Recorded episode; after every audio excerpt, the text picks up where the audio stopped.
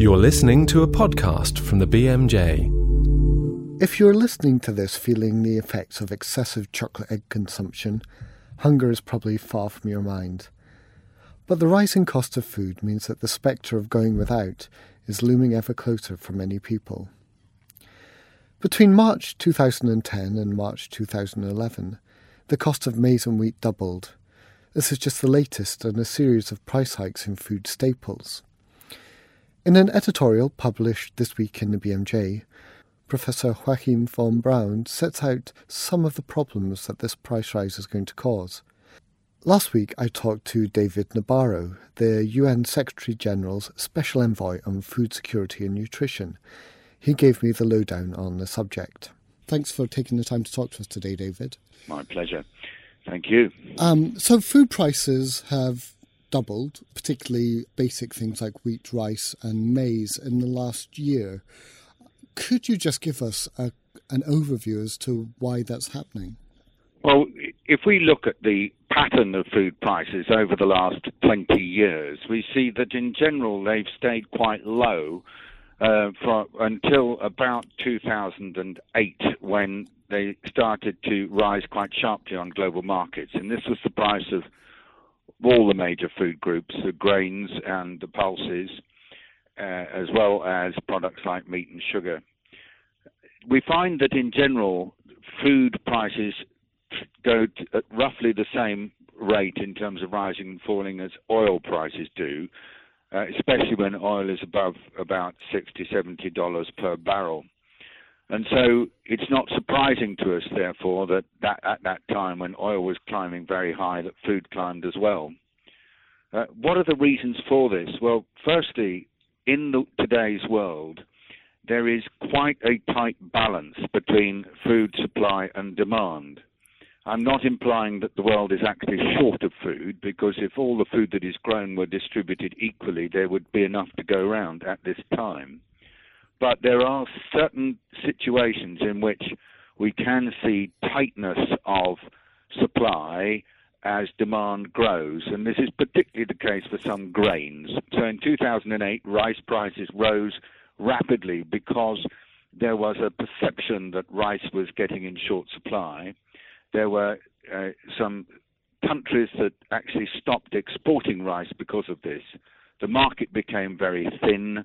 Uh, some countries paid rather high prices for rice that they needed to ensure that their people could feed, and the result was that the price really did shoot up very rapidly. We have a second challenge, which is that you only need a drought or a major climatic event that reduces production in, in a key producing part of the world to trigger price rises. And at that time, in 2008, we'd had some harvest failures, particularly in Australia. And in addition, there is a, a, a growing trend that people who are trying to invest cash will actually put it into food if they perceive there's a likelihood that they can make money uh, out of a rapid price swing. What we sometimes call speculation. Mm. And indeed, some financial investment companies have developed what are called derivatives that are based on commodities like food and oil. Uh, that are the basis for the investment strategies of a number of people, and that's particularly important in a situation where stocks and shares don't present promising investments. Now, as we've moved through the period between 2008 and now, food prices have calmed down, as have other commodity prices, rather in parallel with the economic recession that the world has experienced. But during the latter part of 2010, they have started to climb again. And the prices of some foods are now higher than they were even in 2008, particularly maize, wheat, uh, sugar, pulses, and, and meat. Uh, now, this is not everywhere in the world. And so, for a minute, I'd like to dissect this out. What we see is that the global market prices rise, but in some places they're not as high because local harvests have been very good, particularly in sub Saharan Africa. And for some crops like rice, they're not rising either. But we also have to remember that even a small rise, say 10 or 20% in the cost of staples, can have a major impact on the livelihoods of people who live on around one dollar or two dollars per day. Yep. and who are spending about 75% of their income on food. And so the World Bank, who've done some quite careful economic analyses based on the price indices developed by the Food and Agriculture Organization, has concluded that price rises in the last six months have probably led 40 million people go newly into poverty. And we have anecdotal reports from many countries now, confirmed by the World Food Programme's vulnerability assessment mapping, that there are millions of households that, as a result of these recent rises in food prices, that are having to forego either a whole meal or elements of a meal each day and also having to make sacrifices about the health and nutrition of their children who have special food needs. So we're seeing rising prices, we're seeing prices that are volatile, and that means moving up and down, partly because of speculation on them, and we're seeing consequences of these rising prices and volatility, particularly for the world's poorest people. Last point on this is that we would like to hope that rising prices will create a much better market environment for some of the poorer farmers in our world who are not really getting the best productivity out of their land and not getting the best income and benefits as a result of being food growers. This is about the 500 million smallholder farmers in our world, most of whom are women. But there are real difficulties with enabling farmers to take advantage of new market opportunities because firstly it means quite high risk for them and so we need mechanisms to protect them against risk. And secondly they don't easily get hold of the inputs like seeds or fertilizers or water or credit that they need to be able to take advantage of higher prices. So it tends to be farmers in the wealthier parts of the world who benefit from this situation the last point on, on supply uh, and demand is there has been an increase in the conversion of cereal crops into biofuels in recent uh, uh, years, and this has probably added to the current tightness of supply on, on maize, uh, as well as there was a, a serious problem of wheat uh, harvest in the former Soviet Union. And uh, we are still, I think, worried about whether or not the very heavy demand for increased use of cereals for biofuels in some countries is actually uh, a good thing. Um, on balance, I think that it, in the current environment, it's not so helpful. Mm. So you've painted a really complex picture there. There are fluctuations in, in climate, local climate, that that affect availability of foods. Financial um, markets then are are amplifying changes, but then you need those markets to to help protect farmers from things going on. So it's a, it's a complicated thing to try and get hold of and and really regulate food pricing. Um, in his editorial, von Braun has raised some things that he thinks need to be done, um, but he doesn't suggest how that could be done or what's being done at the moment to do that. You know, I'd like to, uh, with, I'd like to take advantage of the fact that we're doing a number of issues together to firstly say that I agree it's complicated, and I, I, think it's important we understand that many of these issues around commodities are complex, but that doesn't mean that we can't do anything about it. Sure. From my perspective, the key requirement is to try to make certain that markets work. And that means that there is an investment in production, particularly local level production by smallholder farmers and particularly in uh, Africa. You see, most of Africa's food is actually grown by African farmers locally and marketed locally. And if they are in a better position to be able to develop extra capacity, mount a supply response, and even produce for export so that Africa becomes a net exporter rather than a net importer of food. That is an incredibly useful buffer for the food situation in our world. Mm. And there has been inadequate investment in agriculture as a means for poverty reduction, food production, and environmental sustainability over the last 30 years. That situation has changed. African agriculture grew at 5% last year, and that's largely because many governments have prioritized agriculture and they happen to have pretty good weather in 2010. So let's put as number one making certain that the supply side is working, greater investment in agriculture, particularly by smallholders. Number two is making sure that the markets work, making sure that prices are sending the right signal to the producers so that the producer will know as prices rise that it is appropriate to be thinking about growing more of certain foods. Now, if prices are rising because people who have nothing to do with food are betting on whether which direction prices are going to go in as part of a way of making money, then that is unfair in every respect and actually wrong. It's unfair because it means that the markets are just not going to work properly.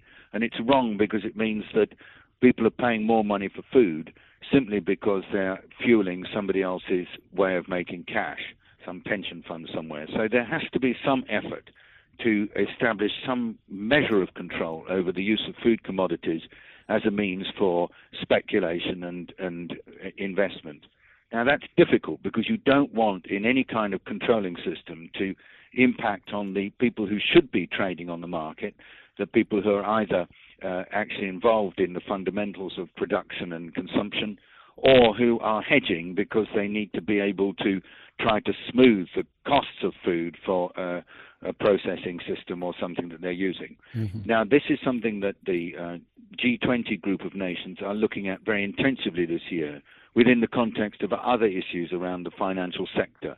It's not really an issue for agriculture, it's not an issue certainly for people like myself. So I'm presenting you the problem, but I'm saying also that something is being done about it. We can also act at the local level to try to help smooth food prices, particularly through the year, so that the consequences, both for smallholder farmers when they're trying to sell and for um, uh, consumers when they're buying, can be made less. That can be done through warehouse schemes and other techniques that mean that the farmers are more likely to be able to get a stable price for their food, especially if there's advance purchase on that food. And in order for such schemes to work at the local level, it's absolutely vital to have better information about stocks, about what's being traded, and about market prices, and making that available through cell phones or other techniques, as the Ethiopian Commodity Exchange has started to do. Uh, other actions that we can do on the supply side are to consider whether or not it would be uh, possible to loosen the what they call the mandate on food going into biofuel and biofuel content of uh, gasoline in different countries, uh, and that's again being looked at now. And then, very importantly, to keep markets functioning properly, we have to make it perhaps less attractive for countries that are worried about food supply to impose export bans in an arbitrary way because they can send signals into the global system and mean that people will uh, uh, start betting on food and imagining that it's going to rise. Mm. Uh, so this mix of investment, of work to try to limit the speculation on food prices by people who have nothing to do with the food trade, uh, the effort to try to uh, improve the functioning of local markets through information, uh, to try to reduce the likelihood of export bans and to limit the amount of food that has to go into biofuels or other non-food uses are actions that countries are putting into place. And we're seeing that this is really capturing the imagination of governments and also the international community. So it's a big area for work this year, as I said, within the context of the G20. Now, one thing we must do within this context is to make certain that these fluctuations in food prices, the rising prices, do not penalize poor people who have nothing to do with this problem, but who just end up having to deal with the consequences of having to pay 20 or 30 percent more for basic foodstuffs. And that means having safety nets that are targeted, that protect them against the effects of rising food prices, and in particular investing in nutrition for women and children because otherwise the consequences of this year's price volatility and rises can have can be very long term because of the impact of undernutrition in infancy and childhood on later learning, earning capacity, and even risk of chronic mm. diseases. Mm. There are some countries that have done very well with handling these issues, and I would highlight particularly Brazil, which put reducing hunger as a high level goal for President Lula during his term of presidency. It means working right across government and saying food and hunger reduction is a number one priority. And I'm very interested that this last weekend, I've just been in Washington at the annual meetings of the World Bank and the IMF, where for these people who are primarily ministers of finance and some of the ministers of development uh, as well, the major emphasis of this meeting which was covering all aspects of development and the economy, was the inflationary potential of rising food prices and their damaging influence on the lives and well-being of the billion to two billion poor people in our world. So it's an issue that is capturing once again increased interest, but interest this time in ways that will lead us doing something about it. Okay. Thanks, David. You've covered an awful lot there. One thing I'd just like to, to pick up quickly is uh, you've said that growth in African food production is, or agriculture has gone by 5% um, year on year at the moment, which is uh, a lot. How is that being done? Is that novel techniques? Is it uh, new crop sources, or is it much more simple? If we look at what's been happening in African agriculture over the last 10 years, there's been an extraordinary transformation underway.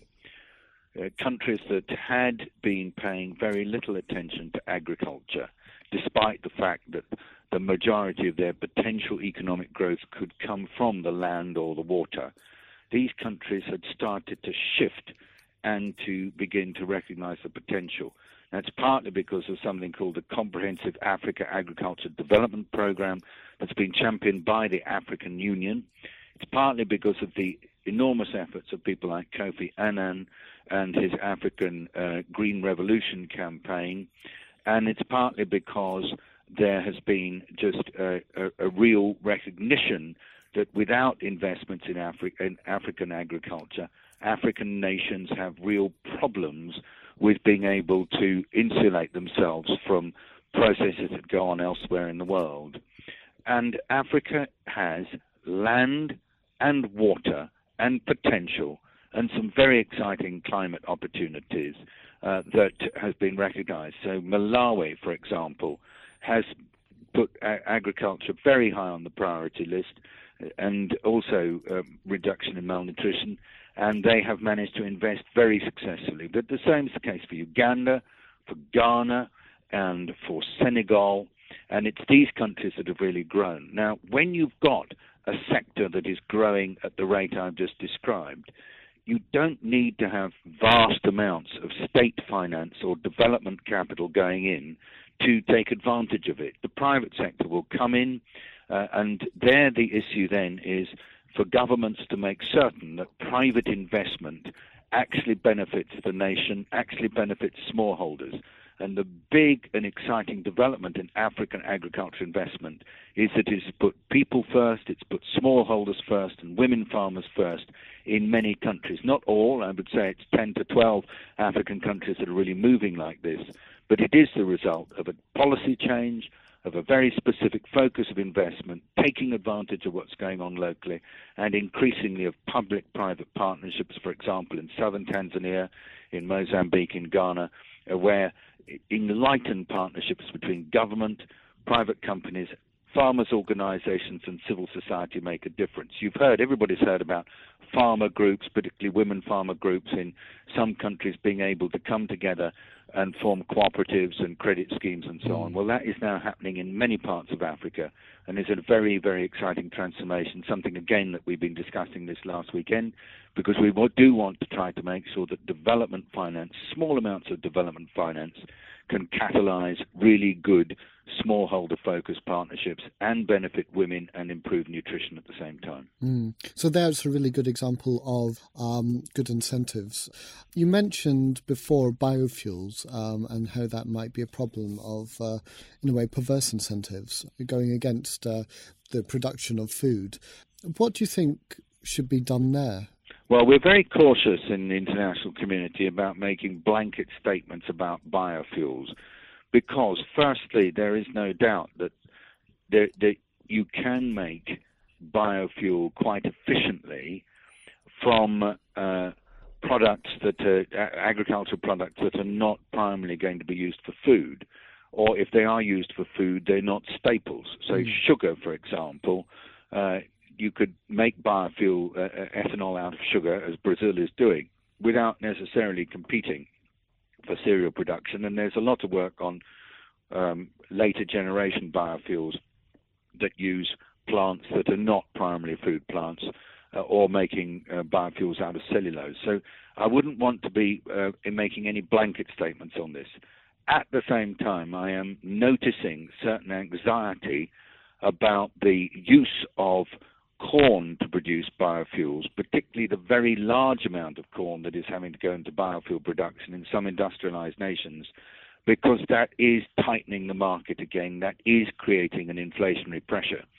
And it's that that uh, I think we need to look at. Not to say that biofuels are bad, but to say when the market is tight, when prices are starting to go up, there should be some capacity for governments to be able to relax legal mandates that require a certain percentage of petrol at the pump to be made out of uh, um, uh, uh made out of um, uh, crops. Yeah. And uh, that's an issue that's being looked at, and indeed to look at all these issues that require political action, whether it's to do with export bans, better information, the kind of perverse incentives that you've just described, improved market access, and so on, or even public private partnerships.